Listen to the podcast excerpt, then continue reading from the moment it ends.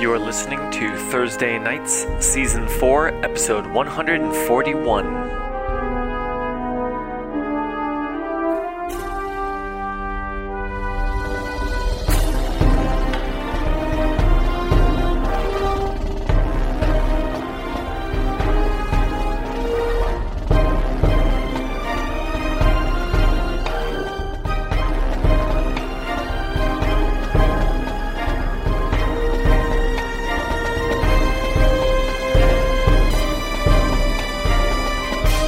Cover of night, our heroes, Bairn and Mock and Grumbar, with their uh, with their current traveling companions, Rob, Massimo, and Belva, donning disguises to hide their faces, slowly walk the cobblestone streets of Settlestone, the town that uh, the barbarian town outside of Mithril Hall. I believe it's a barbarian town, if I remember right. I believe I think that's it was true. once a barbarian town. No, it's run by it's run by, barbarian run by barbarians. Like barbarians, like a a particular uh, people, That is a not a bunch of player characters uh, that have picked predominantly the class barbarian. No, Barbarian I want it to be the second one. Can we get a quick description raging. of the disguises that Mock and Baron have put on? I would like to hear about these disguises. yeah. Mock is wearing a very kind of flowy foreign robe styled after many of the elite gowns of Deepa Maskar. Uh, this something that was crafted, I think, probably with the help of Barvik's uh, elder daughter, eldest daughter, who had more of a flair for the seamstress arts. And uh, that's accompanied by the very unique and exotic looking Illithid staff which she wields, um, which, you know, cer- certainly draws some attention, but very much dispels any possibility that this could be a dwarf walking these streets. Um, and then he crowns that with, yes, use of the, the masks that they have. he is once again very beautiful Bobby. oh my Which god. he never Oh, changed his mask once, and I forgot he's hanging on to that card. about the murder masks. I mur- forgot oh, about yeah. them. Look, the, the, the, the, that toll has been paid. The Barabi is his for fucking life. Let's let's get that clear. I own this face. This is my other face. Bairn. Baron just shaved his beard. I mean, no, No. it shouldn't. No, But the death did- of the was- dwarves of the Sword Coast will be heralded in by Bairn shaving his beard. Where will we keep the speaking stone? Where will we keep in the beard? Um, he, he's he's got his armor covered up. He has a cover over his shield, uh, and he is actually wearing his beard differently than usual. Um, It's like, Like, Clark which, like- it's like someone changes their hair and their clothes, and you're like, "Have we met before?" Hmm. And you're like, "Yes, I'm your. We meet like every day." And it's like, "Oh, I'm sorry. I just I'm not used to saying you look that like that." That happened to you a lot, Sam. Yeah, I'm not good with people with faces sometimes. like I wasn't expecting to see you in this context, so I have no idea who you are actually. Just changed. All right. As the group walks the streets of Mithril Hall, uh, not the streets of Mithril Hall, the streets of Settlestone, uh, it does not take long for them to spot the posters that have been put up, not as uh, not as densely placed in Settlestone, but definitely enough that uh, you only have to round a corner or two before you see another one by order of the oh I didn't put it in my uh, thing the Forge Keepers. Order of the Forge Keepers. Uh, blah blah blah blah blah shows a picture of Drustin, uh, Drustin Green, the exiled, uh, the exiled blasphemer, um, and seen with, and there you see the pictures of Mock, Bairn, Bearjaw, Scrimcorn, Oil Vein, and Grumbar. What's Grumbar's disguise? Um, I am specifically copy link. oh, he's Go. he's been getting ready. Oh no, Oh, no! I was finding the current status of the masks. Mm. Hmm. Oh, Grumbar smart. Ah. Is taking the child mask. Oh my god. It is. It is the most valuable of the mask. For no one wants to make another one, but we will use the one we have. Yes. So I think it's a re- it's a reminder of how how dark that time was. The high cost and the good times, but the high cost for those good times. God damn. Baron doesn't like the masks. I like the I like the three named Well- neighbor. Well, Yeah, I think you should change that Uh, message to say murdered neighbor. Victim. I guess you could add murdered in front of all of these. So uh, Grumbar is the murdered child, the snitches. And, uh, neighbor, Hawk is the murdered neighbor, Baravi. right? the pretty Baravi. we We we didn't referred to them as the Baravi, snitches though. for a while. Baravi Yeah. was the original mask. Um, Was the Grumbar- child I think the also child original? was too. I believe the child was original too. Yeah, we well, give us some credit. We didn't make that one. uh, point of order. I mean, Original. you did make orphans though. the original you did not kill them but the original Someone masks did. did. not come with an identity when they were crafted Of course. they have still Well tasted the sweet sweet f- dying breath of I'm their going to explain it this way, and this is important to me, is that this was a very dark time, and so us using the mask is a very important utility. Um, but but the characters certainly don't celebrate and chuckle about how we totally killed those snitching neighbors. I'm going to say that maybe the details of how the masks function and how they have their powers um, isn't necessarily glossed over, but it's not really talked about a lot.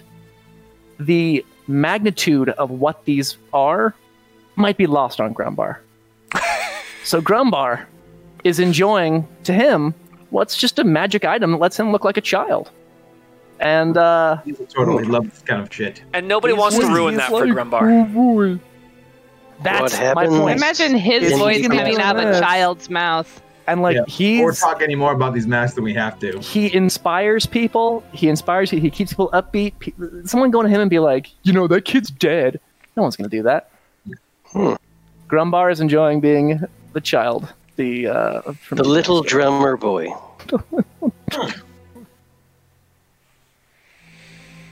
Delightful. Your eyes are drawn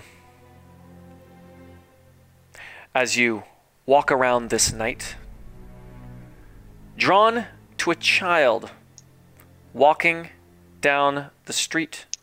And as he passes a. I can never remember how to pronounce the damn thing. Brazier. Brazier. Brazier. Thank you. Brazier. I need it like on the wall in real life. Brazier. Think Frasier, the terrible show Frasier. Should be Frasier, Yeah. the excellent Frasier. show Terrible Frasier, the excellent And show just Frasier, about but with a B. Yeah, Think I brothers, Discord kind of messed they're up your voice there. It made you sound like you said something different. So I was just trying to clarify. Yeah, here. I think Brazier crazy was in my ear. Dr. Brazier Crane. Dr. Brazier Crane.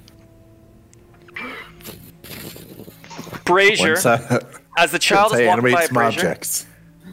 uh, reaches into what looks like a little coin pouch on his belt, holds up his thumb and fort doesn't hold it up. He's doing this pretty clandestine. Uh, pulls out his finger, and his thumb and forefinger pinched together out, and uh, uh, and flicks something into the fire, and then you see the flame flare green just for a moment. And then another pinch for a quick two more bursts of uh, two more bursts of green from the from the brazier. Uh, two more bursts of green from the brazier as the kid continues walking on. The voice of Papa. Baldirk. uh, what's your dad's actual name? Uh, I believe it is Baron. That's right. Very confusing, and I love it. Yeah. Well, it's, yeah. Oh yeah. But it- it Just imagine someone not wearing pants. Barry. Bare end. Baron. Baron. The voice of Baron Baldirk, Baron's father, still, uh, still rings in your ear. Look for the green flame. Uh, one burst followed by uh, one burst followed by uh, three quick bursts means, uh, and there's a detailed explanation that took a couple of sending spells on the way here to Mithril Hall to decipher the code of the flashes of green flame and where it means it is safe for you to travel tonight. Once you see it, swiftly make your way. And as this was one burst followed by two quick little bursts of green flame, you know that there is a house, an unassuming uh, doorway on the northern end of town. Three from the left of the road that heads out of town through the gate. Go there, knock four times, and you will find friends. Is what Papa Baldirk, Baron Baldirk, told Baron. Hmm. Okay, excellent. Baron says, the night before. this way as he leads the group through the familiar, at least to him, roads of Settlestone. How exciting. But that would be the voice of. Uh, no, that's Massimo. I was thinking the child. Sorry, I flipped up. oh boy. On the northern end of Yeah. town, like you said, go lead ahead. the way. Uh, yeah, a, a beautiful Boravi, Deepa Mascari, leans and says, "Please lead the way, my uh, excellent, exquisite dwarven companion," and uh, calls him by his, you know, well, whatever his uh, his uh, alias, which would be Uh, Mayor Tordek. Elder. Tordek. calls him Tordek. Classy. Um, lead the way, Tordek. Player's Handbook 3.5, Dwarven Example. That's right. And, and you respond saying, of course, Deep cut. Robbie, giving that giving uh him the name that he has chosen for his character, which is simply the name of the house, which shows poor creativity on Mock's part, but he's doing it. Pretty Baravi. Someone says to him once, "Your name is Baravi Baravi," and he says, "Yes." Mock's like, I am so far from Deepa Mascar, I don't have to take this shit. My name's Baravi. That, that's exactly what happened. Your, you your know, name could be seconds Deepa before he Mascar, and it would still work as a disguise name in most places. Correct. mascot. All right. So, as you walk down the street, a pair of guards rounds the corner just as you step on to the street where you intend to be. The guards glance up and continue on their way, not paying you or your disguises a second notice. The coast is clear to approach the house. Baron approaches and knocks the aforementioned number of times. Ooh, I I'm glad you four. said it. um, four swift knocks. and uh, That really little- seems like the knock that most people would do. You could get it luck. You can get it going.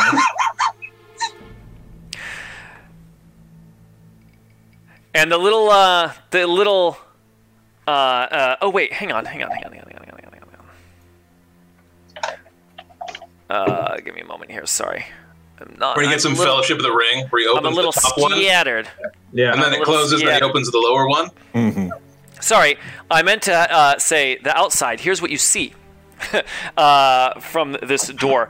Um, it's a squat two-story building uh, not unlike any of the other buildings in town. Um, its unremarkable exterior features uh, make it blend in with its neighbors as just an ordinary house. Um, let me see what your passive perceptions are here, because I believe we have some. Some are good. Oh, I Mine can't see them unless 19? you are. Yeah, 19. the impression that Bairn and someone's got a 20. I think it's Rob. My little quick reference doesn't work because I don't have actors on the scene. Another lesson learned. My passive perception. 20. Wow. Nice. Rob, Nice. who uh, might have some amount of experience with casing joints, scoping places out, and Baron, who's just a perceptive and wise old dwarf, uh, see that it's almost too normal. Everything about it seems specifically arranged to bore to bore passersby with its blandness. Aside from the um, bronze torch holder by the door, there's almost nothing of value here. Hmm. Interesting. This looks. This place looks, uh. Looks too simple. Is Looks it made up. that a good thing? Boring? It's meant to be ignored. Which means for us that it's important. Well, this is where we're mentioned to set, meant to go. Hmm, aye. Uh, There. Rob? Yeah, Rob's gonna take a closer look. He's kind of inspecting As kind of, uh, uh, the surrounding. As Rob inspects the surrounding area, he, si- he finds that while um, not immediately obvious to the untrained eye, there are an awful lot of uh, footprints on the ground by the entrance. Too many and too varied to make sense, sense for such a home. You count at least five full grown dwarves have left their mark here, enough to be suspicious at least. Hmm. Seems to be a popular place for such a such a stick in the mud building. Mock leans closer to Tordek. he says, "Hmm, "No chance of your father being compromised." I mean, I suppose there's always a chance, but it'd be the slightest of ones. Well then, shall we leave a few hmm, across the street as we enter? Sounds I reasonable. could, I could do that. Uh, is Baron still Belva wearing his mask? helpfully. Baron is not wearing a Underdark murder mask. Okay. Baron But does he not like the arranged masks. his beard differently Okay, and is wearing concealing clothing. because yeah, if your dad just saw six strangers walk in, He's got some Spanx on, just changes his profile. He's wearing heels. Belva Those are says, Baron's He has a, an elegant bow that he learned in the court of the High Court of High Mascar from the uh, the prince there. He gives a nice bow to Belva, and he says, "Thank you, my lady." and she looks at him weird, and then just is like, "Uh, I don't know about all that, but this has plausible deniability written all over it. Monk looks around and says, "I'm trying to practice for when I Oh, need to build even better. Sorry, you just you're just so weird looking. Help me out here." And then goes back to his large and more ro- robust, eloquent accent. So she so she does the same thing back at him, and she does this really, um, su- like overly. insipid. Yeah. Oh, Your Majesty, I'll go over there and wait in the corridor beyond. And she can just assume looks we- at him like, "Is that what you're going for?" And she Me tromps would. off before he can give commentary on her performance. and then Mock heads in the door. Four swift knocks. A slat opens up. A slat? A little hole thingy that you slide to the side? Peep peephole? The mail thingy? slot. It's, Medieval it's peephole. Uh, the medieval peephole opens up and uh, slides to the side. It- well, remember, it's uh, it's quite a bit lower than uh, than Baravi's uh, Baravi's head, uh, as it seems to be set for the height of a dwarf. Um, as uh, you open it up, and you see some eyes peering out at you, and uh, look up at Mock. And is everyone standing by this door? How are you guys presenting yourselves here? Baron's close. Baron's close. He looks to Baron, looks to Mock, says, uh, uh, state your business. Uh, is there a code word or something that I was supposed to respond with or anything like that? There was not a code word. You were simply supposed to come here. Um, oh, oh, uh, it was, uh, ask. Your, the father said that you will be looking for the Order of the Green Flame. Ah. looking for. Looks around. like a person who's not very clandestine. the Order of the Green Flame. Stage whisper. Somewhere Tristan's beard, eyebrows. hairs are tingling. Um, the slack closes. Slam! A latch undone. Another. Another. Six more latches. And the door err, opens up as he gestures to come on inside. All of you. Baron does so. Does he get any vibes of I'm gonna stab you now from this guy at all, or Um, this guy. or lady? I don't know. It was it was dark. Could have been anybody really. Human? Uh, yeah, I'm putting his picture into. He is a dwarf. Did that work? You're asking Oh, if we all go it, in didn't work. at the doorway. Coming in, Grumbar, uh, child Grumbar says, "Oi, are we needing a lookout, sir?" Holy governor! This dwarf. Right, you guys can see it. Should have showed it to you. Nope. Confirm. It's- I can see a dark gray transparency over the map of Oh wait, it's Soulstone. getting darker now. Oh, it's getting yeah, a little bit. Oh, Oh wait, that's Still, because it, still that Oh, that no, there's two. that simply means it displayed two. So go ahead and close those. What do you see in the Oh. chat? In the Oh, chat. that's- I see. Oh, there's a Oh, picture in the, I chat. see why. Oh, Hot cool. damn. There. Can you Oh, he's click him? cool. Oh, okay. I clicked show players He's, and it didn't uh, work. Oh, That's a beard. I like the He- belt buckle He's got a situation. belt buckle beard thing. That guy He looks like does. he's stab you. he has his beard He does look buckled like he's gonna into stab his you. belt. no, no, no. The Look. upper decoration is the end of a It's- belt Is- buckle. Is a belt- belt Oh my god! I did not see that before, and that is incredible. this guy looks like he would be really popular with the ladies if he didn't try so hard with the buckle motif. People They're are like, "Wow, he's that's so what it always tough." is. They're like, "Is that a fucking buckle?" Yeah. You gotta have something He crazy. probably a gets crazy a hat. lot of love from his bros, and then at Yes, the bar, kind of like, exactly. too much, too much. This is a man's man. Everyone's like, "Dude, I love Hey. the buckles." He's like, "Yeah, the girls don't like it. I don't know." That's a that's a dude who works out to impress the other dudes at the gym. It is. It absolutely oh, is. So, Is this? Have we just gone into a dwarf gym? He so can get it. You can answer all of your own questions that you had about the vibe you get from this guy because I think it's pretty clear from the artwork. Uh, Ch- Child Grumbar offers to be a lookout. He's a bit grumpy. Um, kind of grunts as he lets you in. He says, "Well, then you found the right place," and uh, and gestures for you all to come on in. And as you come in, you see. Go ahead. Child Grumbar asks if they need a lookout. Uh, Uh, Are, are we worried about getting spied on? leprechaun. Uh, Belva's My uh, accent did change. Belva's I out think there. Belva's looking out already. Okay. She's she's specifically hanging out and watching, Okay. but two is fine too. To have two lookouts, if that's what we want.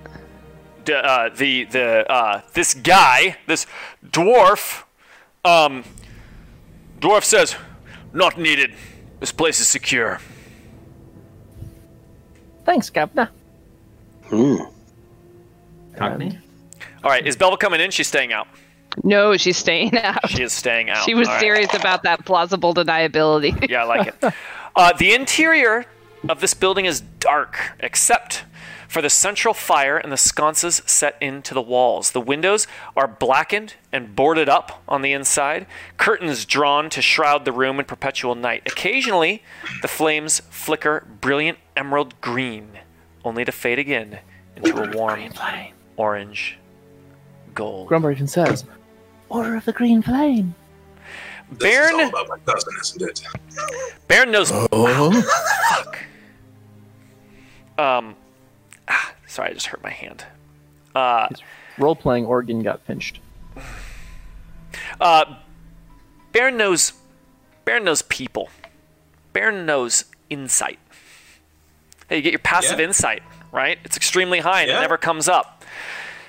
Baron can tell that this house has clearly been altered to accommodate a new purpose. There are notes and communications posted to the walls, books of dwarven history from multiple clans arranged carefully across the table like a lending library. This is a base of operations of sorts.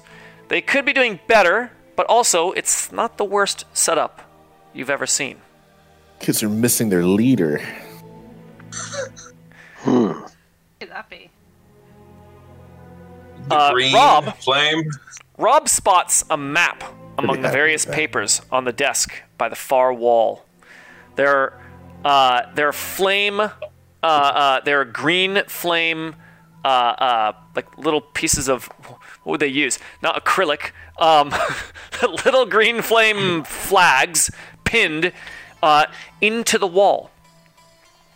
As Rob is looking at these, Mock and Bairn see this map, and you see that the pin locations immediately stand out to you as places you've been.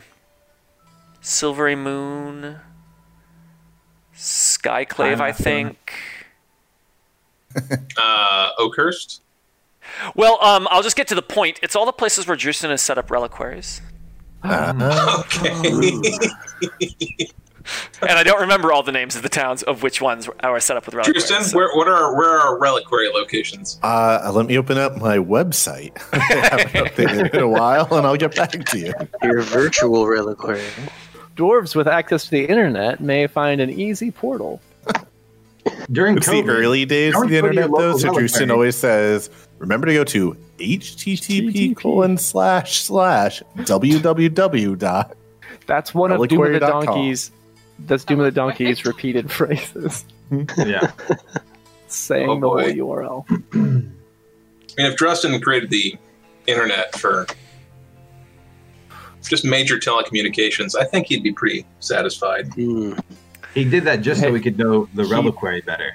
Did say knowledge belongs to everyone. I mean, Yeah, internet's definitely. until dwarven, more dwarven conspiracy theories. Where else would he put his uh, Sir Mandor fan fiction? I mean, Over on one Uh, side. Oh, go ahead. Yeah, no, okay. Continue. Sorry. Over on one side of the house has been set up as a little makeshift uh, drinking area, for lack of a better word. Wet bar. A wet bar, um, where five dwarves are sitting around, drink, doing what dwarves do best: reveling, drinking. Except, this is obvious to Mock immediately. This is a scene that Mock, above all else, and Barvik too, although Barvik's not here, so only Mock, um, that Mock is more familiar with than anyone here. For dwarves, drinking, spending time together, that's not just something dwarves like to do. That's something dwarves need to do. This is a deeply entrenched part of their, uh, part of their, not just their culture, but their way of being. Their There's um, species you can say. it's it's it's deeply almost spiritual to drink with other dwarves. Yeah. But the drinking, in most times, is usually with some amount of uh, uh, rowdiness and uh, uh, and some and some volume to the activities, to say the least. Something that Mock takes to heart very deeply. Um, All or none. But what Mock sees here, this is this is a group of dwarves that are drinking, um, that are. Sorry, I'm wording this poorly. Uh, what Mock, Corporate drinkers. Not corporate drinkers. Good guess. Good guess. What he sees is uh, active duty. He sees he sees dwarves in a war. He sees dwarves that are drinking, um, who are pondering the fights ahead of them in the days to come. Just as important a drinking activity uh, to dwarves as any other kind, but generally uh, generally reserved for uh, you know for those for those that are with their their their brothers and sisters in arms. Um, and To be clear, in the The night world, before a battle or something. an enormously strong tradition of people drinking before battle. yes, there's also You know. that. he So, doesn't. He's uh, not getting yeah. the sense that this is like a last drink before entering battle. This is more just a. Uh, that is the. That's the kind of attitude of the of the kinds of people that are here in this place. I mean, Mox definitely spent plenty of years in the military. He knows on duty drinking. He does on duty drinking, and it's it's it's more about it's it, the volume is definitely a great call out, but it, it's more about the attitude, as you said, Greg, where uh, again, you know, the the the, to- the tone of the community is as important as the quality and volume of the brew, um, and you know, to, to be sitting there kind of in serious tones, you know, reviewing documents that seem important or like discussing like like yeah, whatever what, what might be topics of strategy it is entirely unusual for the, the the kind of you know necessitated drinking that you talked about all dwarves needing. Like not all dwarves need to do that kind of drinking. All dwarves need to commune and to revel and to carouse. But this kind of more kind of serious business type uh you know conversation uh, you know tips the hand a little bit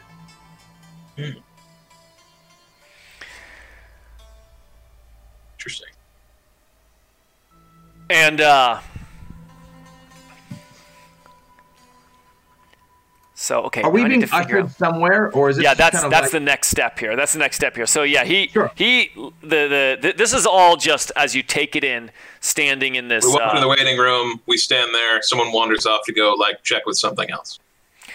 Yeah, um, that is. Yeah, someone someone gets up immediately, goes behind uh, uh, goes behind closed doors, as um, the grumpy grumpy uh, uh, floor to ceiling uh, beard here um, guy stands there and says, "You "Just have to stay right here for a bit. Gonna have the boss check you out." Fair enough. How long you lads? Well, I suppose I could probably put a guess on that. I know when some of these dots got put on this map. Probably sometime after that. What, six months? How long have been? How long have been on the road, Buck? Or Baravi, pardon. Does Baron say that? he said it with Of course he does. He said it with an accent, which you said. A He long said time it in ago. the accent. He said it in the I've accent. For a long time, but we. I will use a fake We're point to call. I'll use a fake point to call if I need to. Okay. Yes. The consensus of the group is p- very clear here. as as Sam's like, um, um, um. I mean, Mock was the subject of a rambling, idiotic, like miscalculation of money, even though he's Mock, and that stands the t- test of time. Yes, And uh, it's true. this guy, this dwarf, upon hearing uh, when you when Baron says, uh, how, "How long it's been, Mock?" I mean Baravi. Uh, he stops, looks straight at Mock, looks back to Baron, and he says, "No fucking way, Baron Baldirk." bro. Have we met? He says, "No, we have not." You start to Oh, well. you start you, you notice a, a little bit of a shift in the uh, in in the energy in the room around here as you see those dwarves drinking hush down a little bit, eyes glancing your direction, not staring. Couple uh, dwarves standing on the other side of the room, kind of just lean back against the wall, looking your way, but kind of trying not to look. They like if they're Playing it cool, they're playing it but cool, not being cool. but not Playing. yes yes and what did you say I said, had we met? And he said, not yet. And said, hmm. the door opens Baron trying to say less now that he's recognized his fuck up. he's just like Um, cool um Cool. Keel. Baron sees actually you all see. Walking. Walking out.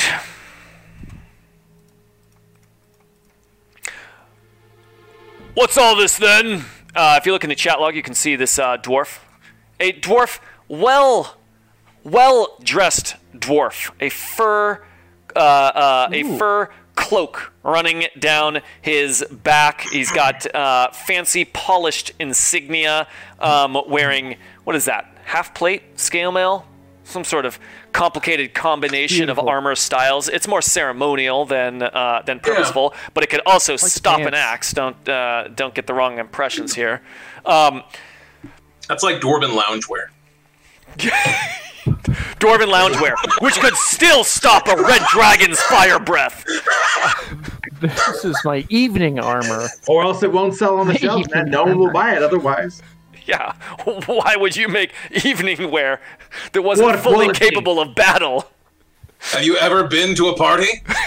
Don't want to get killed in my pajamas. Baron recognizes this guy immediately. Hammond Flame Mantle.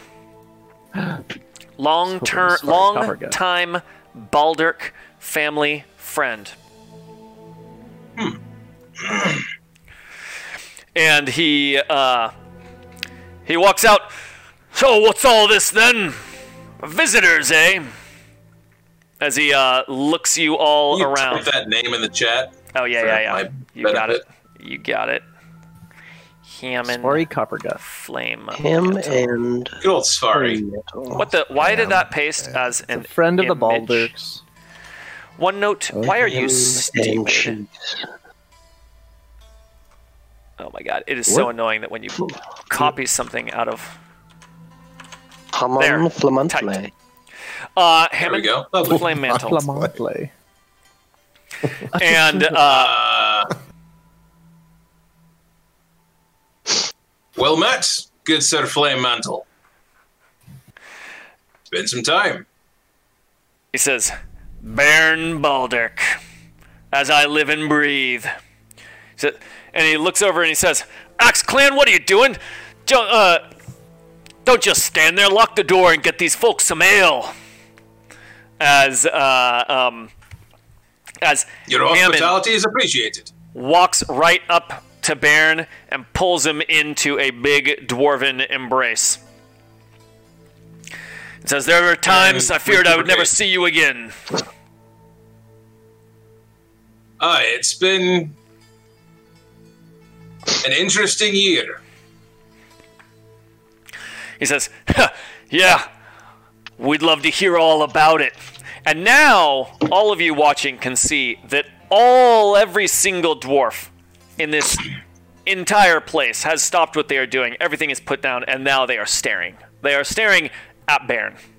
And not just staring, you are uh, you are hearing whispers coming from every corner. I'll give you a couple more dwarves uh, in this place here. In the That uh, guy's missing That a guy's hand. got a stump. That's a That stump girl's got dwarf. a gun. Stump man. uh, I guess This is a she wouldn't gun. have. oh god. I guess she wouldn't have a It gun was because we don't have guns in our world. But just pretend she's not holding a gun. It's a pipe. We apparently have bombs, though. She's holding a pipe. Not too long now. she has Yeah. a, We're on the a- cusp. Just need a She has a miniaturize pistol rod? grip wand. It's a pistol grip wand. What? What's wrong with you? Ooh, Yeah. You never seen a pistol comfortable. grip wand? that's Like, pretty Pistol grip is just an, the natural shape that happens when you close your hand like this. Like You were trying to point a wand Wait, at someone like is this this. This is dwarf? awkward. This is like okay. This is much better. Is this last dwarf just one of the guards? Like one of the guys here? Is he just not the center of the room? Dude, this guy's fucking awesome. Yeah. The last dwarf?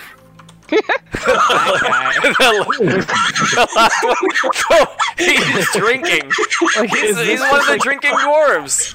So there's like a doorman with glowing eyes and a magic staff, and he carries around a tome and a Well, potion. like all of these photos, these are what these are the these are the portraits that they get commissioned. Report- okay, okay, you know, fair. for That special events. It's when they're looking their best and most regal. Uh, you know, Okay, they're so in there's- Give me various glowing eyes, states. man. So there's Even a guy who Stump can can. cast That's as good as he ever There's looks. a there's a dwarven acolyte who can cast firebolt, and when he got his portrait done, he was like, "I am a powerful wizard." He went to with the stump clothing hand rental actually He Ragged has a hand. He just didn't pay enough to get it painted on. It's like, all right, uh, I'm 75% done with the painting. That'll be another 25 gold. Oh, I'm out. I out. gotta go. The artist Well. is like, I really hate hands. It's an extra charge for each hand. And the guy's like, well, god damn it. He's like, my, my like the thing I bracelet keeps falling off. He does have a bracelet right on the stump. All right. Um. Okay. Uh. Oh god, I opened so many of them. I didn't realize it layers them. Drink. Um, Oh, go ahead. Go ahead, Baron. no, if you No, have, no. had- You wait, you go. I say you go. Damn. Okay, I'm going. uh, Baron says, uh, I've been away for some time, and I must admit I'm not uh, too familiar with the uh, Order of the Green Flame. This is a bit of news to me. What's uh, this all about? Oh, we'll tell you all about it. First, you must introduce me to your companions. Who do I have the pleasure of having inside my uh, uh, my order today? Uh, just again, sort of passive insight. Everybody seems friendly. Yeah, no you don't, hostile vibes in the room. And especially once once this guy showed up, you don't get a slightest whiff. I think they are co-conspirators. You seem to be uh, you seem got to a- be in um, friendly company. We're among friends. And yeah, hearing that, I was wait- I was basically waiting for that. Um, uh, Grumbar says, "Oi, guess I can remove this then," and uh, takes off Quadruples in size. appears. and hulks out into his turtle form. Uh, and uh, yeah, and uh, then lets out a big uh, turtle grin with his lipless face. It And says, uh, I have the pleasure of introducing uh, Grumbar. I know Grumbar's last name. Actually, no. Grumbar Baron. lets out a laugh at the pause.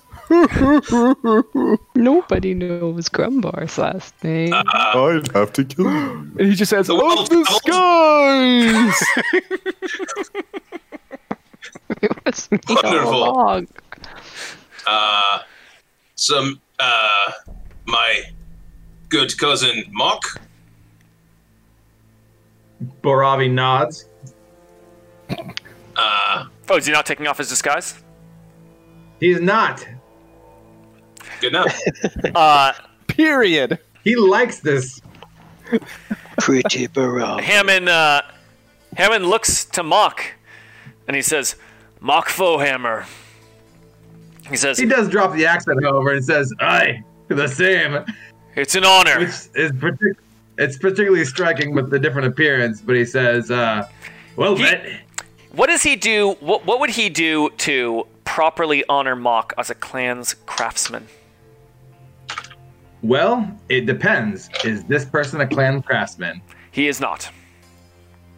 uh, then I would say, yeah, and we talked a little bit about some of the hand signals that that the dwarves use to kind of like pay respects. You know, like the the anvil on the hands. Looking at you, Kevin, uh, for when you acknowledge uh, Moradin. Uh, and I would say this is more uh, a hand signal of kind of like it, it is the what is it the, the the the it is the tool of the plane. So they basically just kind of just like a single slide off the palm of the hand is acknowledging someone who's a master craftsman or anyone who's a, craftsman of an above level of your station is what you would do. So you Ah, kind I of like, like like, acknowledge, and a single plane is just like recognizing their superior craftsmanship. Um, you know, it's it's it's a, it's a it's a courtesy, it's a show of respect for anyone who's a greater crafter. and uh, he does this. Uh, um, he does this as he uh, as he says, "It is an honor to meet you." He says, "You are amongst friends here." You, uh, he says, "It would be safe for you to take off your disguise." He says, "I appreciate that, but," and he looks at the flowing robes and he says, "It's just that they're so comfortable." Uh, and then he and then he looks around and he says, "And to be frank, outside these doors, I'm not so confident of the friendship we'd receive." Uh, he says, "That is a good precaution." He says, "Your reputation precedes you." He nods. And uh, and he Massimo, uh, old acquaintance of Mox from in his uh, Waterdeep days, and an acquaintance of Massimo's, uh, Rob. Massimo bows and says, Massimo Dragonglass, at your service. Rob uh, tips his invisible hat and says, uh, "Much obliged." And our uh, last compatriot who is keeping an eye outdoors is uh, local. Uh, Hey, you keep my name out. out of this. I think she preferred to She remain whispers unnamed. quietly to herself. keep my name out of this, Baron. That's what I'd tell him if I was there. That's what I would have told him if I thought ahead. She can introduce herself when she comes in. Um, that's right. Okay, so that's everyone. He says, "Well, well met, all of you." He says, "Always good to have more friends of the family." Uh, as he uh, uh, he looks to Baron when he says this, he says, "Come, let's sit and drink," and gestures to where all the other dwarves were sitting. Um, as you're there, the um, this little dwarf here with a pistol grip wand. Uh, so if I click show players now, do you guys see it, or is it just a gray block still? I just can clicked it. scroll up. Yeah, it's just a gray blob over the thing. blob. But I can scroll up and click the thing and make it big. Yeah, I don't know why it doesn't work. Yeah. It's supposed to. When I click show players, it's supposed to just show what happens when you click on that, but Yeah. that's fine. Anyway, she um, steps up from her table, walks up to Baron, and she says, "Where's Drustin?" That's what Ah. I've been asking. That's what- Out east, I'm afraid. Uh, business out there. says, I'm a, well aware of his business. I put together that map. He says, I'd like. Uh, it says, I was hoping maybe when I heard that the very special guest may be coming tonight that that he might be with you. guy seems really cool.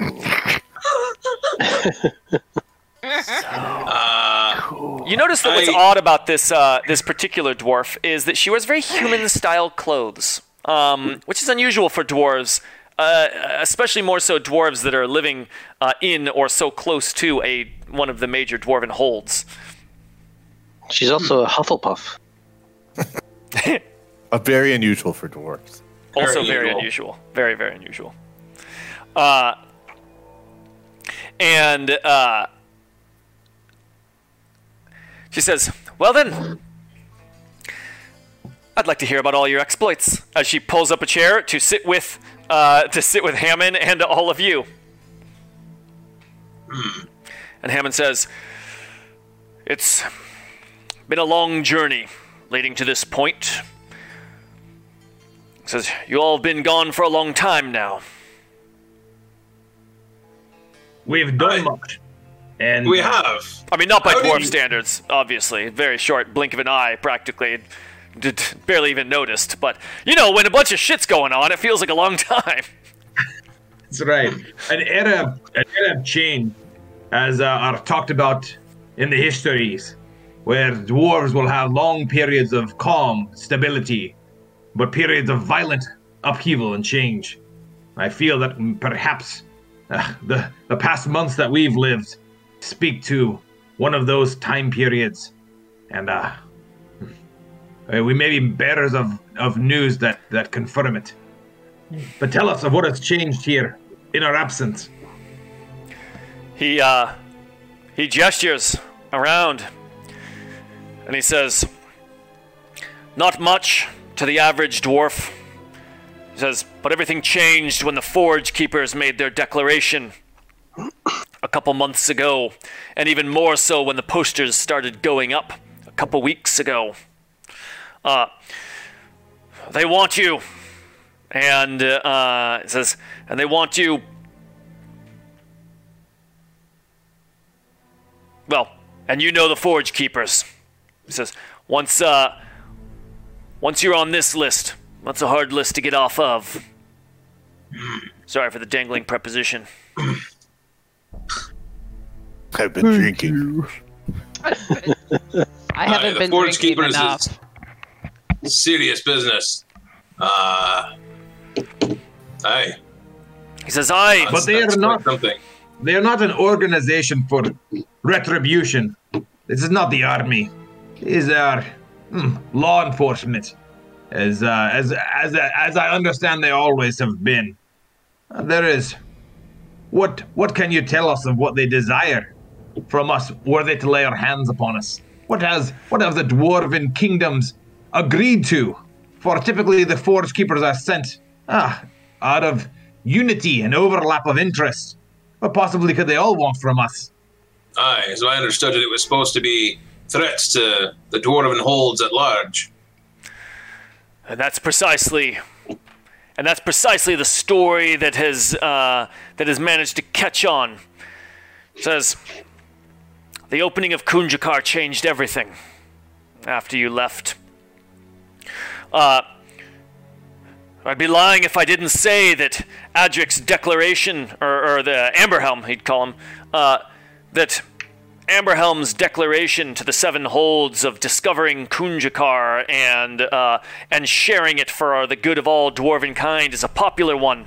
It caught on quickly. The truth of the matter, as shared by Drustin Green that fateful night here in the uh, uh, is right out this door on the cobblestones of Settlestone. Oh wait, hang on! I just realized I didn't put you guys in here. Let me uh, activate Settle the scene just so you have like a nice, cool little Yeah. hol- holdout thing. Loading secret place. I don't own any token with vision in this scene. What? Oh, It's Well- so secret that it's dark. I can't. I don't own Grumbar. Oh, wait, He's here's a something. character. Over there. no, no, no. Here you go. Here you go. He's an Oh. idea. Uh, yeah, it would be nice to have a quick way to be able to like pull you guys in. But there's Oh, there's the ground floor, and then there's the upper floor. I see it. there's Mock. Uh, It's a nice place. yeah, it's a Maybe nice that's little the place. lower castle. floor. Maybe that's the basement. Well, eh, let's do the drinking in here, I suppose. This is more to have a nice kind of illustrative thing, Yeah. but kind of what I described doesn't somewhere. exactly match it. So, you know, actually drinking in the spot you're in looks nice. It's a nice little spot. Uh, let me There's a pull in uh, Belva outside, so we'll, we'll have her down here so you get her token. Um, and then we have Grumbar, Massimo. Grumbar. Who am I missing? Good. Oh, that's everyone, because Belva's down there. All right. I am no longer concentrating. There you go. So there you go. And now we have our nice little place that you're in. Um, what was he saying before I interrupted myself moving you here? Uh, Drustin talking on the cobblestone. Oh, yes. Yes.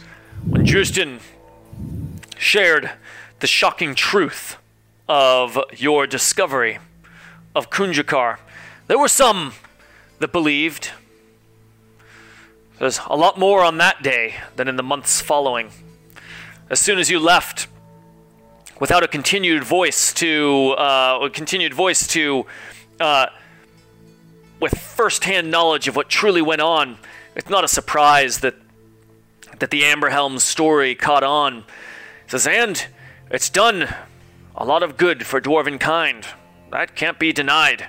The promise of opening it up for all of dwarven kind and having it be a destination for pilgrimages of those dwarves that wish to learn cautionary tale of their past and uh, and to pay respects for uh, for that great clan and uh, the great members therein is, is a popular one. It says, but, but, sometimes the truth is more important, especially a truth this dark and this upsetting. I think Drustin would agree with you on that. But the Forge Keepers, they have this idea that it's a play for destabilization, which, on the surface, can you really blame them? At the very least, they intend to haul him in and have him answer questions, which could take years. And does that does that represent the uh, the holds themselves? Those kingdoms, what oversee and order the Forge Keepers think we're here to destabilize the Sword Coast? Or uh, is this more of what you might say an internal politic within the Forge Keepers, perhaps stepping a bit beyond the purview of those regional rulers themselves? What's your sense? If you'd like to know how many dwarves in the Sword Coast believe the truth, he holds his arms out and gestures in the room that he is in. Grumbar says, Are there. Are there more rooms in here with more dwarves? He says, I'd be a foolish dwarf to say that Amberhelm's political influence has not aided in the severity of the plastering of Drustin's face all over, uh, all over the seven holds on those blasted, uh, on those blasted posters. He says, but the fact remains, the, offic- uh, uh, the official story is a popular one. People want to believe it. He says, in fact, that's why I stepped in and created the order. He says, So for you started this. You created this? Aye. For some time, for some time, the uh, there were those that believed the truth, called truthers, uh, uh, by the by the public. They would spread the message, stand where Drustin once stood, and share uh, share the true story with others. But they were dismissed as radicals, insane dwarves, some even thrown out by their families for uh, continuing to perpetuate such harmful and baseless rumors. Their words, obviously not mine. But, he says, I realized after watching this go on for too long, not that long, you guys have only been gone for like six months, for a couple months this went on. Um, it says, I would say it seems like the the count the, the response was swift then. If it was only tolerated a mere few months. He says, That is true. That is true. This. The discovery of Kunjakar sent ripples through all of dwarven kind. As you say, uh, us dwarves have our own ebb and flow of, uh, of a flurry of activity and years of rest. Well, the entire Sword Coast is, uh, is full of activity right now. Many discussions, many summits have occurred in this time trying to understand what best to do with Kunjakar and what its history means for our people and how to use it to increase the prosperity of dwarves both amongst the holds and within the, uh, the broader surface worlds. He says, So I saw the need, the need for leadership, the need for organization. Those that believe the truth, the so called truthers, they didn't they didn't have what it takes to get uh, uh, to get things done. So I formed the order in cooperation with your parents. Ah, they were the ones who directed me here. They uh, they brought me into the truth shortly after you had left. He says I've been working with them ever since. Well, very good. Ah, that explains why my father couldn't meet with me directly. All the heat on us. Probably wouldn't be feasible to enter Mithril Hall proper uh, this time. Entering Mithril Hall would be an extraordinarily dangerous, uh, uh, dangerous proposition. If there's anything from Mithril Hall that you need, we can probably send our agents to go fetch it, depending on what it is. So no, no, I would, I would not propose that you enter Mithril Hall. Would have You been hear- nice to see my family, but you hear a door open right as right as Baron's saying this. You can continue. would have been nice to see my family. Um, door opens from the same room that uh, uh, Hammond. His name is Hammond, right? It is Hammond. Lemon tongue. Yeah, What an awesome name. Lemon it's like the guy from Contact. Um, he, the same door that he had come out with, like a, uh, you know, actually, wait, we got a map here. Call it this room here, or you guys can't see that, but whatever. A room in the back. Um, and a dwarf, uh, uh, another dwarf comes out. It's, uh, it's, um, it's this guy, the, uh, the one with an amazing bald head and white beard, just completely white beard, buckled into five uh, perfect braids, patch over one eye, uh, cauterized missing hand that he does not cover up with garb or anything like that. It's he wants you to see. And uh and he says he says they're ready. And Hammond uh, gets up and he says, "Well, come with me if you will." Uh, as they're walking back, Drains his Massimo wants to ask a question. Feel free. He says, Forgive me, I am an outsider to the dwarves. Why? I forgive you for that. It's hard, but I forgive you for it. Thank, Granted. Because you're thank you. Why is the truth of Kundrakar's discovery so important? From what I know of the dwarves, I would feel that simply finding an old hold is what would be celebrated. He says, Hits. Well, you're not a dwarf, like you said, so you wouldn't understand. Um, no, um, Moving on. he says, A good question. Kunjakar to the, dwarven people is a bit more than just a lost hold. It has a. Um, it has a rich history, and the master craftsman that uh, that was buried there was um, his name. Again, Dergedden. Dergedden, the master craftsman who uh, uh, who was entombed there. That's a better word. Who was entombed there. Had been elevated to a myth, lost to history, a truth restored to us. It is not just the history of the hold itself, but Dergedden's, uh, but the secrets of Dergedden's uh, craftsmanship and uh, and the truth of what happened to the uh, to the clan that is there that is all embroiled in the interest in the intrigue of this very well crafted and interesting narrative having to do with Kunjakar and the dwarves. It is what was lost, and how suddenly it was lost. Massimo. The secrets, uh, as as such, are are, are are truly kept protected by those crafters who are able to unlock new techniques and secrets. And Dergedden had a fair share of theirs more than than the best crafters of his time. But just as those dwarven craftsmen, master dwarven craftsmen, are jealous of their secrets, so are they protective, and often take extreme measures to ensure that if something were to befall them and their kin, that there would be the ability to pass those secrets on to other dwarven kind, and that knowledge is not lost to time for for unforeseen calamity. Such was not the case with Kundrakar in, in Durgeddon, for his his many secrets, despite being uh, despite being so so heralded and respected, were simply snuffed out with no trace or, or seeming effort on his part to, to convey those to other parts of dwarven kind.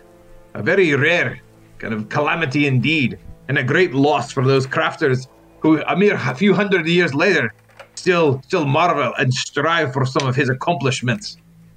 Ah, the, the to whet the appetite of dwarvendom here on the Sword Coast and reclaiming some of those, and perhaps uncovering more of what could have befallen those, uh, so as to so suddenly lose our, our, our knowledge, is uh, I, I can see it cause such a fervor amongst us. What what confuses me a bit, and uh, what I thirst for more clarification, is what exactly the charges are laid against us at this time. Ah, it's no secret to us that Amberhelm and I uh, and us be at crossed purposes.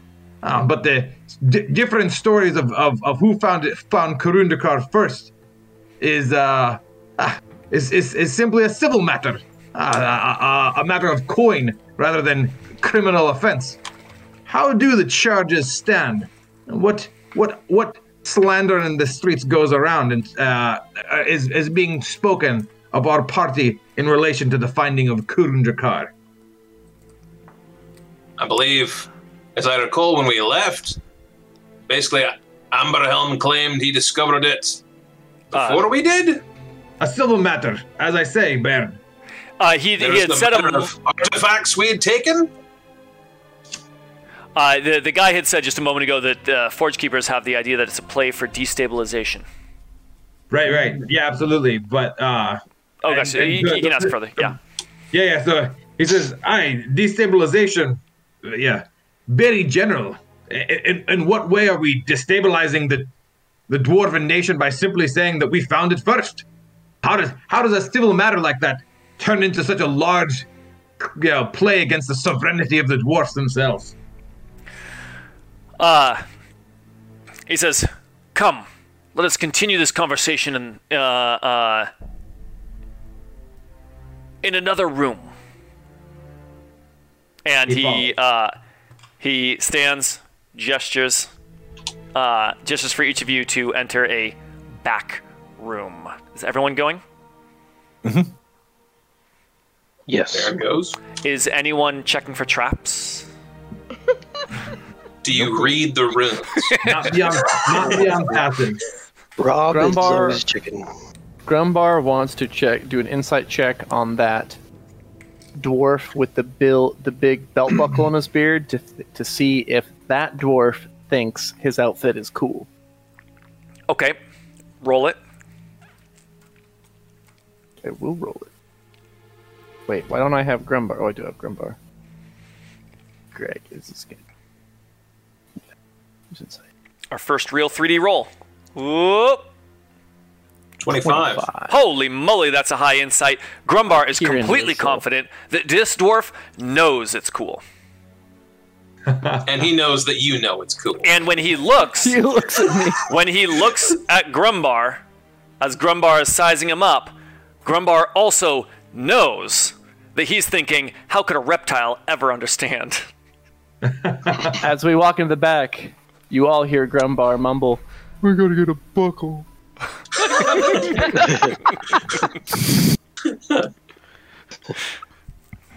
Amazing. The back room has a uh, a pretty nice, uh, pretty nice for what you would expect to find in this house, although certainly a step down from regal. Um, meeting table. Nice big table, traditional dwarven table to do business at. Crafted. Uh, um, it is dramatically lit by. Give me an idea for a dramatically lit table. Low sconces. Uh,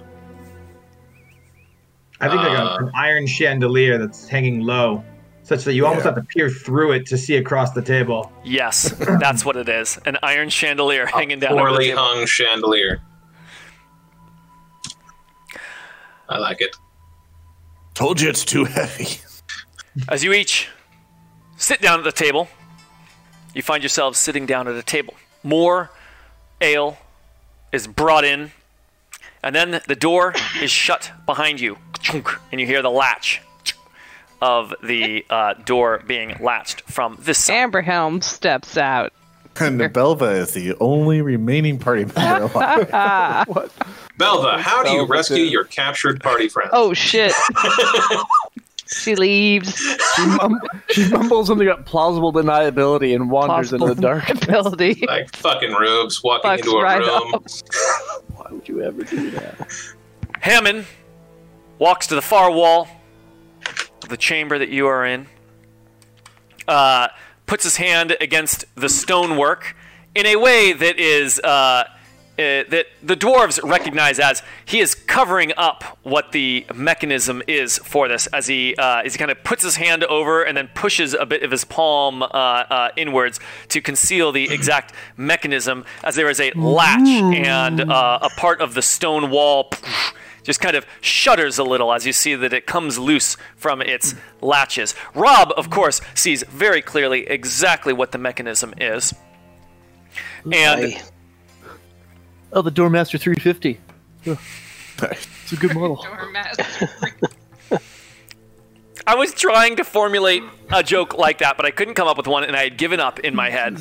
And then Dan came out. Oh my god! One second. It's like, yeah, they don't. Stop manufacturing those. It's a good model. I've only seen three of these in person. No one's ever cracked him.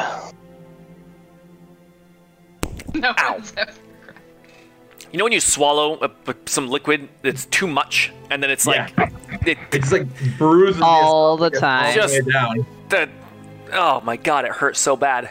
I was like, I I need to drink drink soda. more to flush it, but now I'm afraid to. said thing? I think that uh, I think it is what we just got there. At least that's my interpretation. All right. Um, Way to go, Greg. Uh, well, you know, I do what I can. Um, there's an exercise I can teach. I don't know what you're talking about. Let's keep moving forward. The uh, You don't want to talk about this more. the stone Side quest. slides to the side as a hidden door. Uh, a hidden door on the far end of this chamber reveals itself, and two figures step out wearing uh, casual clothing, night, night, uh, true sleeping, like a sleeping gown. Nightmare. And you can tell me what that looks like, Baron. Um, and there you see Baron Baldirk. Hey! and Papa. and Happy. Mama Baldirk. Yeah, I don't remember Uh, name whose name is. My notes. Got that in the notes. For when we had. Um, Mardred. Nard. Oh, I- It's also okay. Fenelon. Don't read into that. He married a lady is- with the same name as his mom. Don't worry Is about it. Baron. Oops. Uh, Massimo's surprised by this. He just cast fireball on him. Yeah. Enemy. Amazing. It's, an ambush. Can't be the real ones. Is that the icon for them? Baron That's Baron Baldirk there. and Mardred. Mardred. Mother! Father! As uh, Baron goes in for an embrace.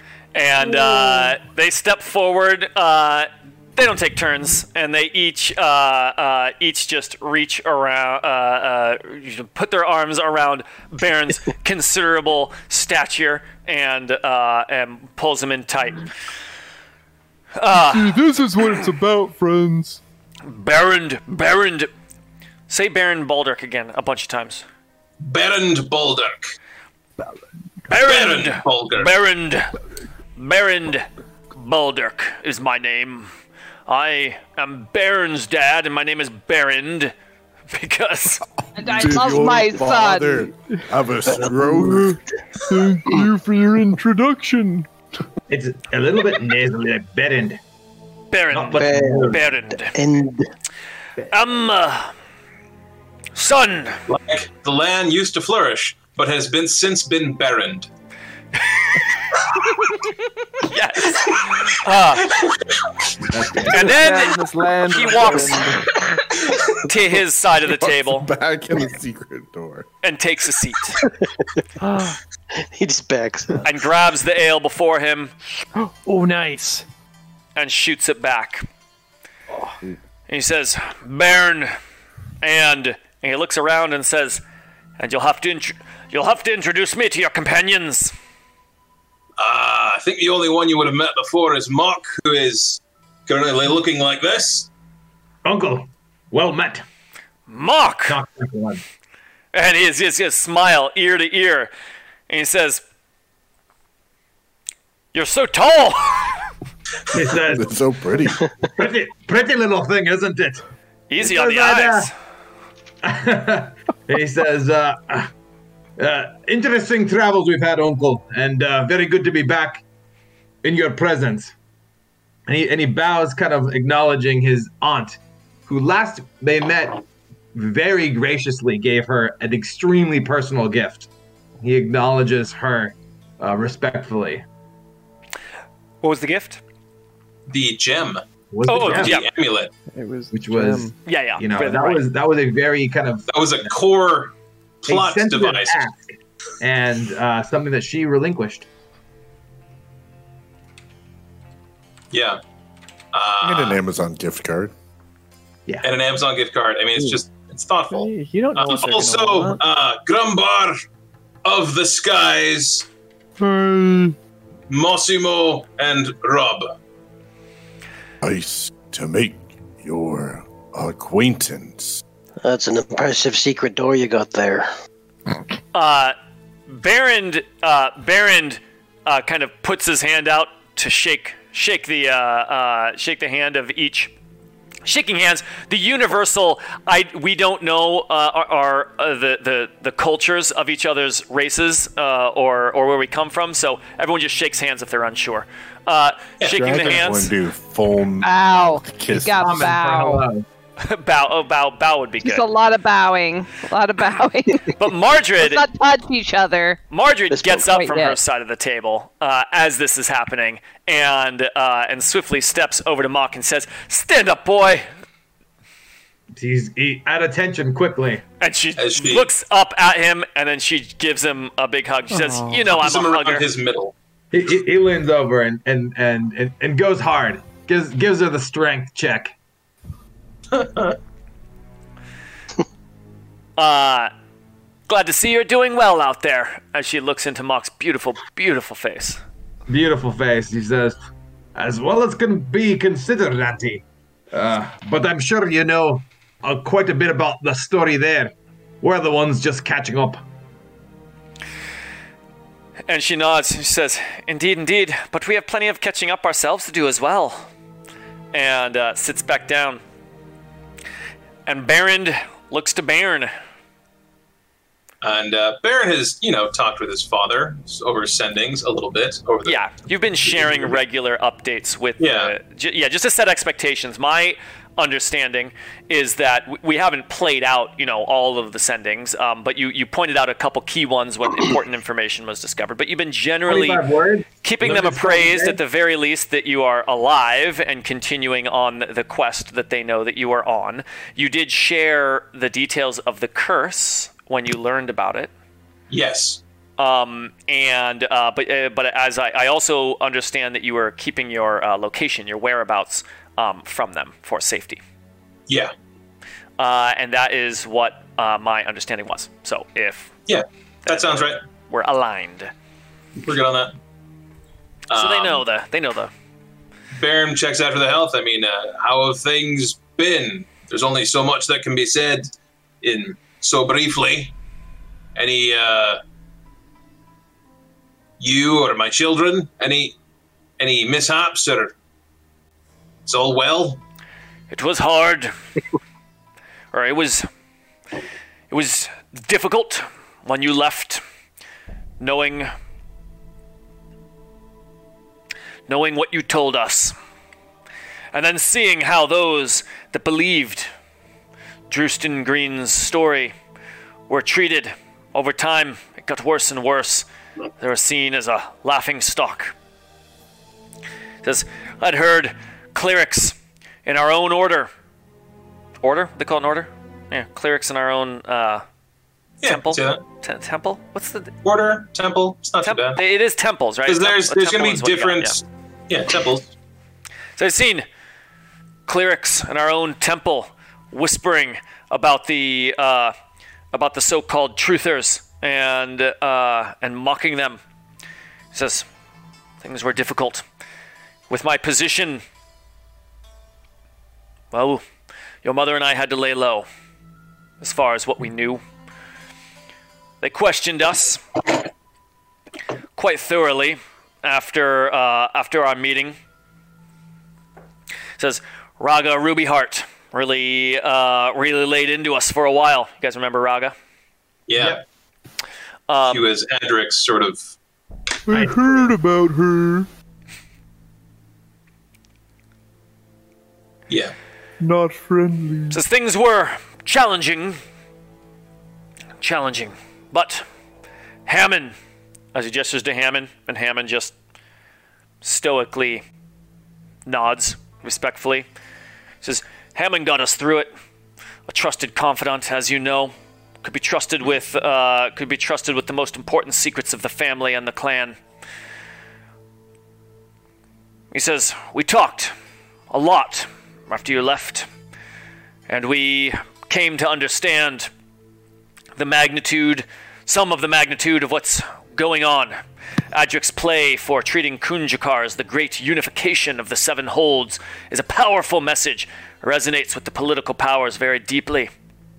He says, So anything undermining it is also felt deeply.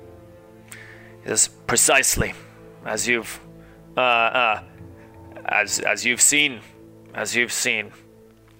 Because we didn't think it would get to this point. We thought that you disappearing would be the end of it.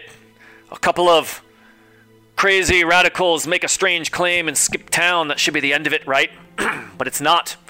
And it's indicative of Adric's influence increased influence due to what he's done for the holds with Kunjakar, or the perception of what he's done for the holds with Kunjakar. He says his political power has grown. He says, and he has no doubt had an influence in the Forge Keeper's uh, uh, in the Forge Keeper's current actions. He says, what keep what's kept us going is your messages and Hammond starting the Order of the Green Flame. Well, I'm happy to fill you in all that we know so far, and uh, and uh, maybe if you can aid us in a few ways while we're here. Although, I, from the how tense things are here, I don't imagine we can stay long. He says, No, no.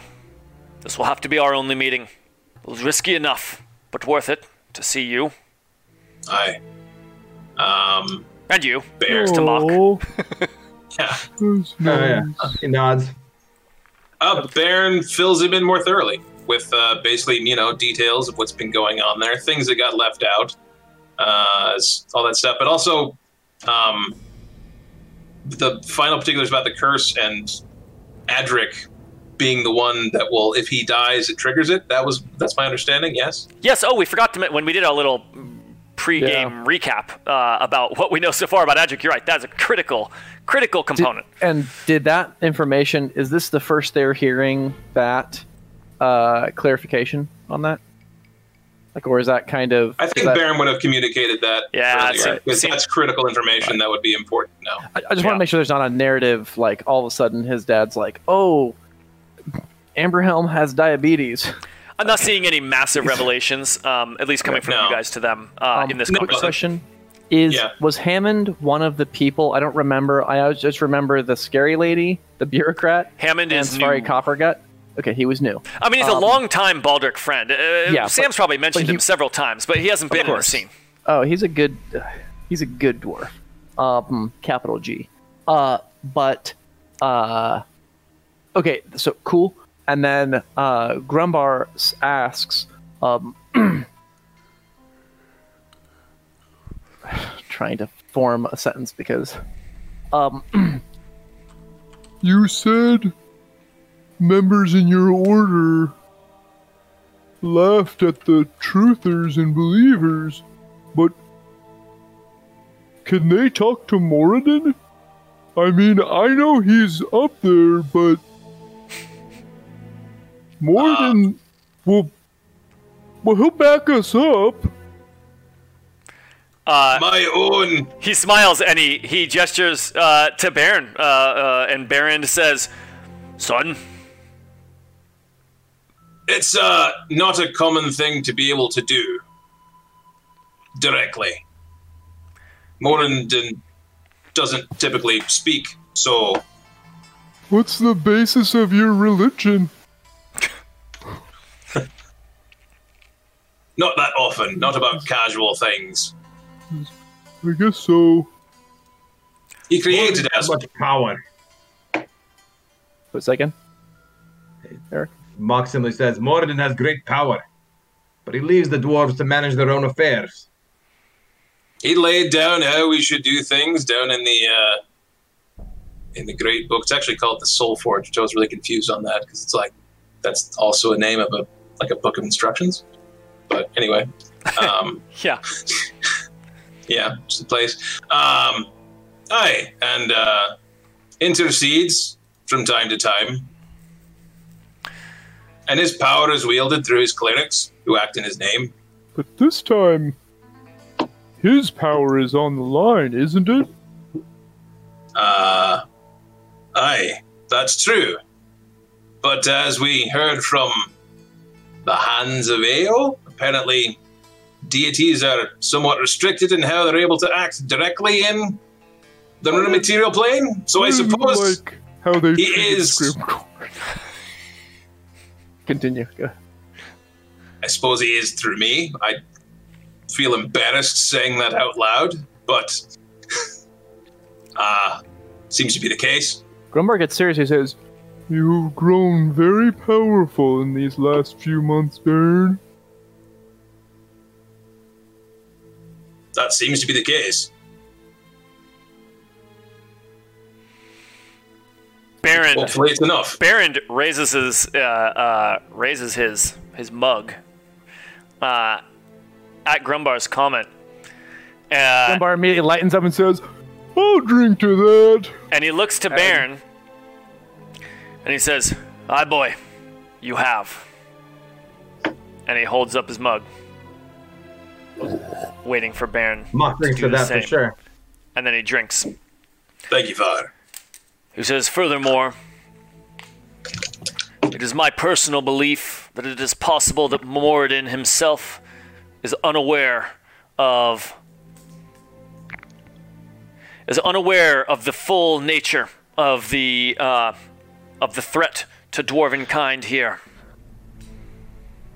I have spent many long evenings in uh, in our highest temple. How could he be unaware? is under deep contemplation and prayer. And I fear that the power that is in this curse could perhaps be keeping its true nature from Moradin himself. Something beyond us being turned into Duergar? Massimo No, uh, about that part. says, Oh, uh, Massimo says, in the same way that the Forge Keepers fear the truth, uh, or uh, your Drustin's story as a destabilizing force. Could this curse itself be a destabilizing force to the gods? I would wonder that my own god, Bahamut, would not be concerned with such developments. A shift in power of the Pantheon should concern everyone. Aye. If I'm religious. It should. And that's why it disturbs me so that, that if there is a nature of this plot that keeps it hidden from the gods themselves, it may fall to us. that could be the case. Aye. Moradin is definitely aware of something is wrong. He's made that clear to me. Uh, yeah, he's made that clear to me. Mark leans forward and he says, "Tell us, Uncle. What did, what guidance would you offer us? For now that we are here, we might invest time and resources in perhaps combating the falsehoods that that swirl, uh, either directly or indirectly." He says, "Or perhaps we might leave the leave the whisperers and the gossipers to their own mm, misguided business and keep about ours, which is directed at ending some of these threats and pursuing the truth farther along the path that we've found. What would you how would you guide us knowing more about the politics and risks of engagement here on the Sword Coast with the Forge uh, what was it? Forge Keepers? Forge Forge keep, Yeah. yeah. Forge keepers. Forge Keepers. Hmm. Baron lets out a big.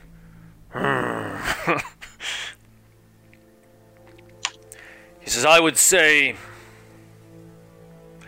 I don't feel that proof is our concern at this point in the game.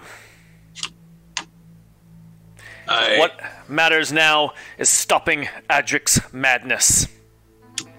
Whatever it may be. may require a physical confrontation when the time comes. The dwarves can be cannot be won in the time that we have, my fear. They are slow to uh, change their minds about things. That they are. But uh, that would be one way you could aid us. Is I think when we're done with our next leg of this journey, we may need to confront Amber Helm in person. So, information about his organizations, his movements, that could be valuable to us when the time comes. Doesn't You he hear- have a, a secret fort somewhere? Is the idea? Yeah, Yeah. You hear? being in contact with our cousin, uh, Rika. Ricka. You hear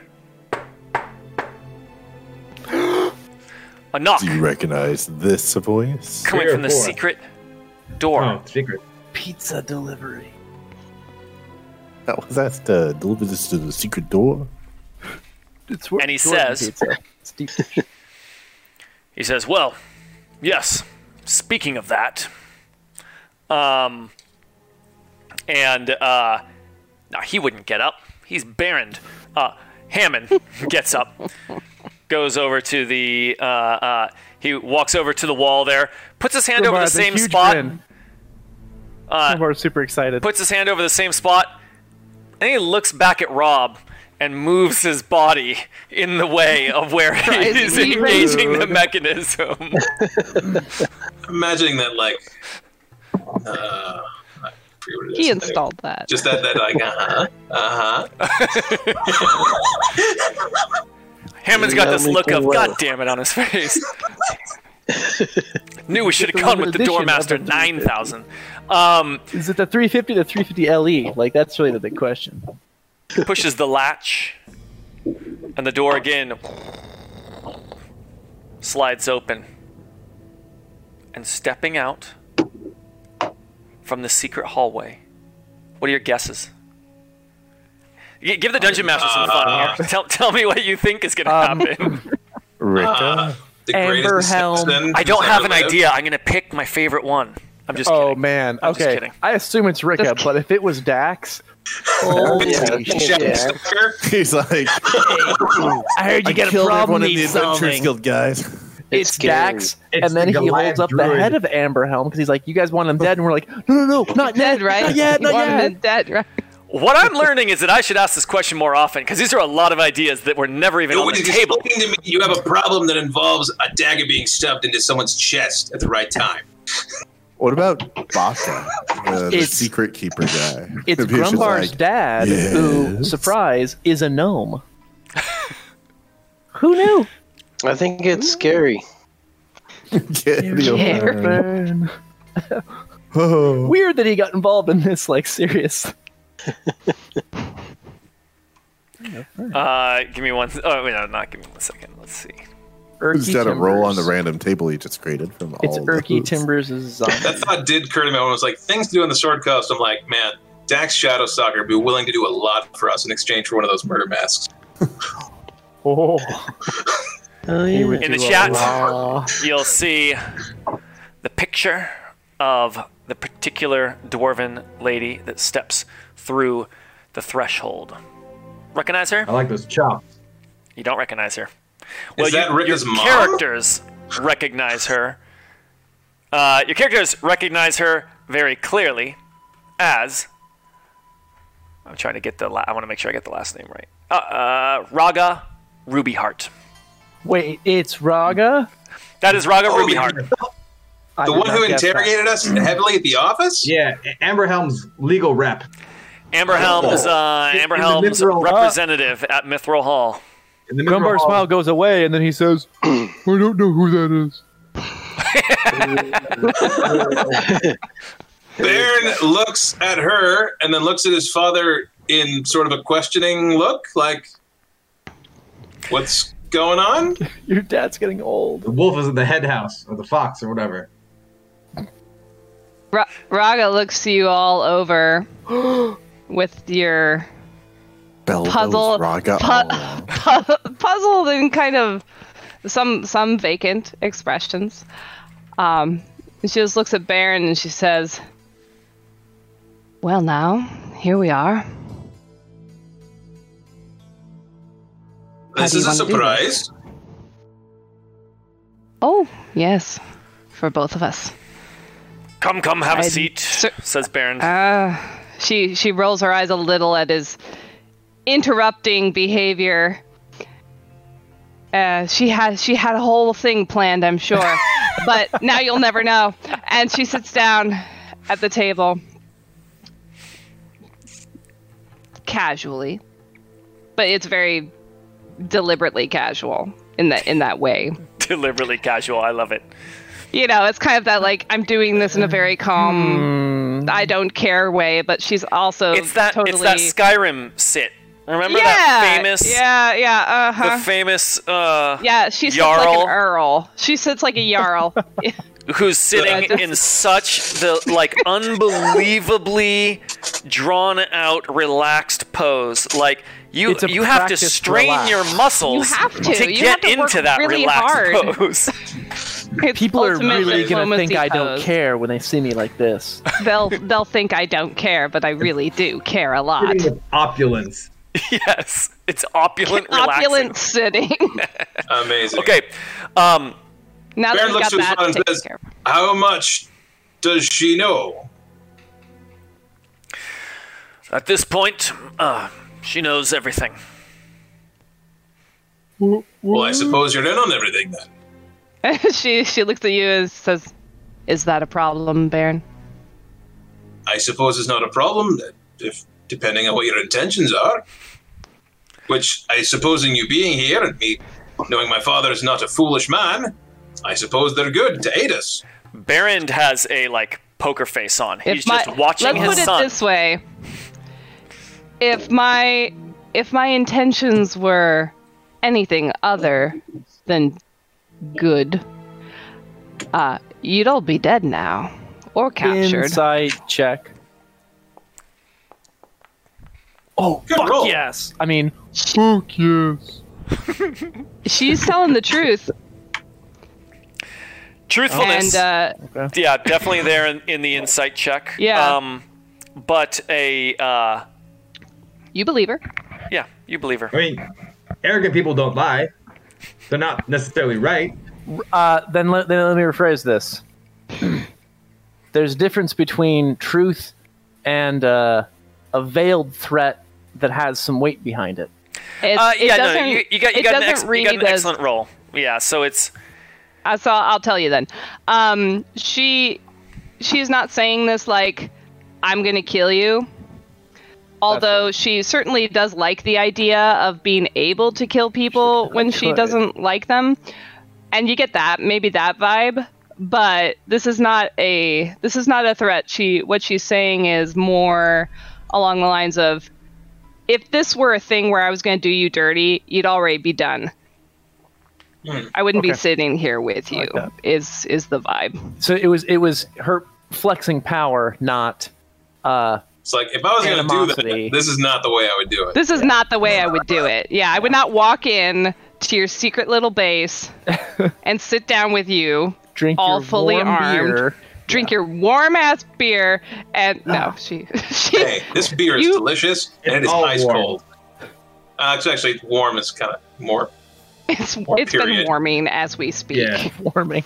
No one has a cold one, you know, before refrigeration. It's yeah. Ray of Frost. There's a strong Ray of about that. Frost. Yeah, you you get a wizard. You get a wizard to make your ice. Who just stands It doesn't taste goes, right though. "Mm, Yes, sir." Raga. Separate conversation. Er, Adric has no idea that Raga is on our side. Well, then If this is did. good news. I'd be dead. Or Her prison. still standing here and breathing is evidence of that.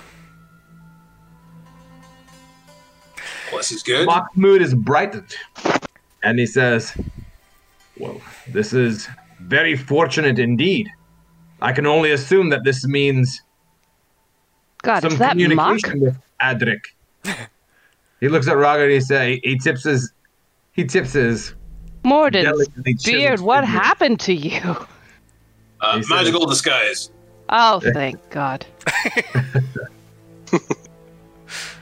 I know, it used to be pretty. Now look at him. You were gonna say something. The, uh, that does it for some folks. I would hope that this means there has been some communication from uh, Amberhelm. What do we know Regarding- from his his side of the plot? Indeed, we've. He says it was through Raga that we learned just how uh, single-mindedly, yeah, just how single-mindedly Adric pursues Drustin and all of you by extension. Hey.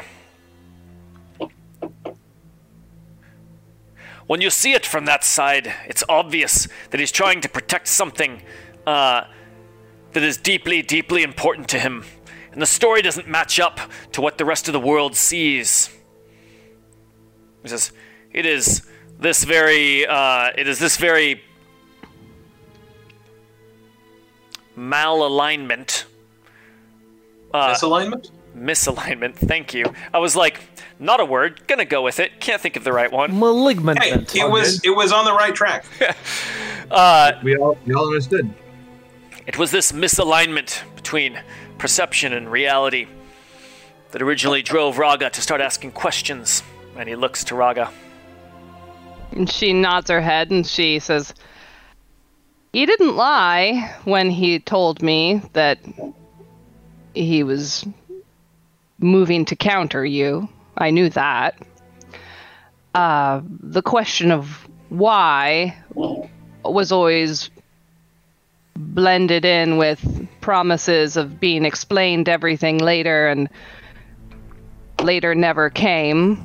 It was always assurances of very good reasons and that those reasons would be revealed and i came to understand after a period of time that that was never going to be revealed to me i was never truly going to be told his real reasons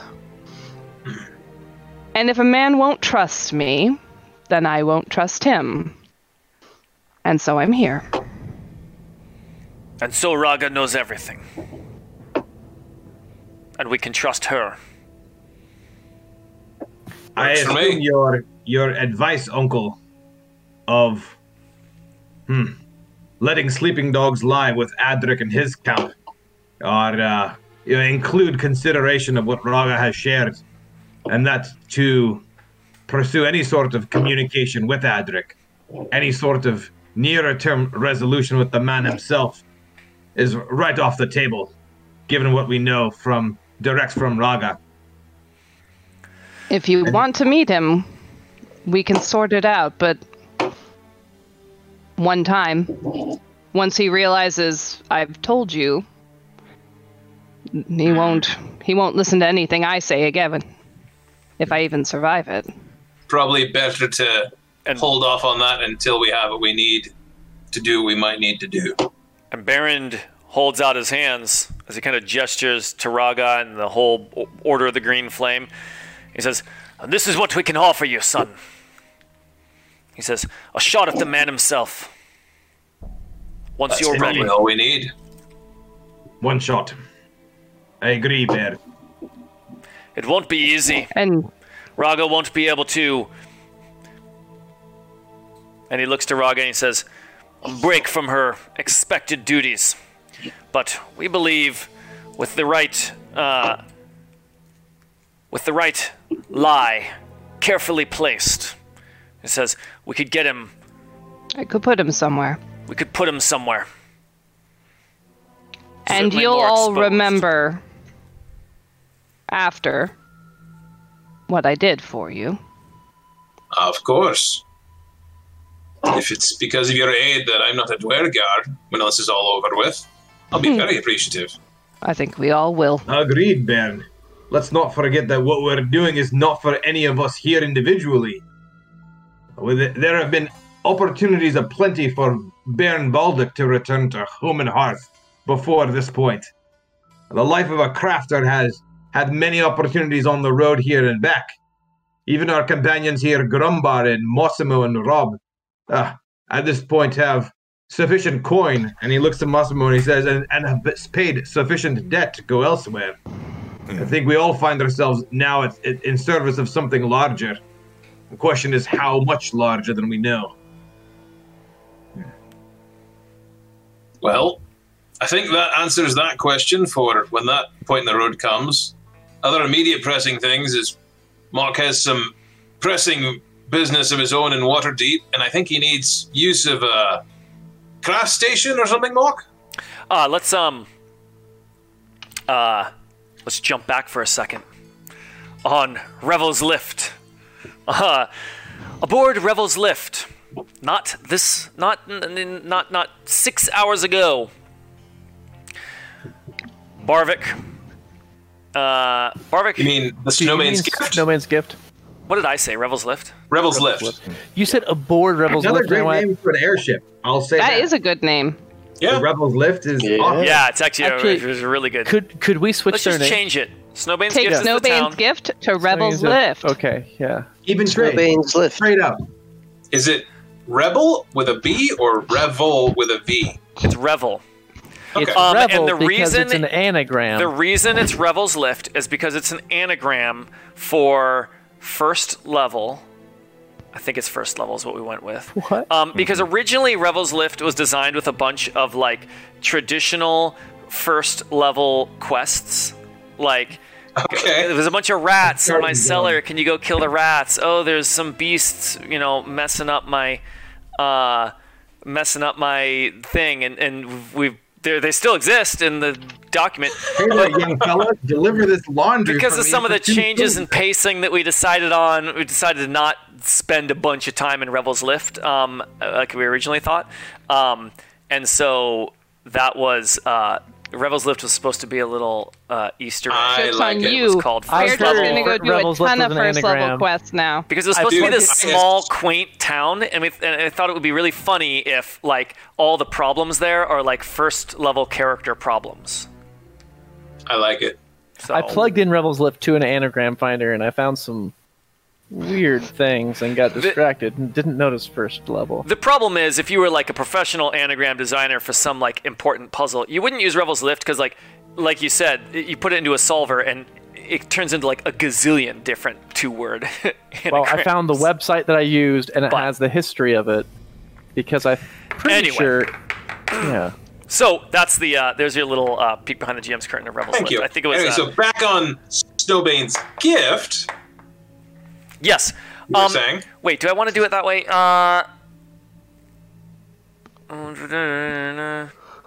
yeah. Um, Barvik had spoken to Mock, let him know about somebody that uh, a business associate of his that owes him a big favor. And that when your business is done in Mithril Hall, if you're still looking to spend a couple days, uh, uh, spend a couple days with some uh, tools worthy of your skills, his forge will do.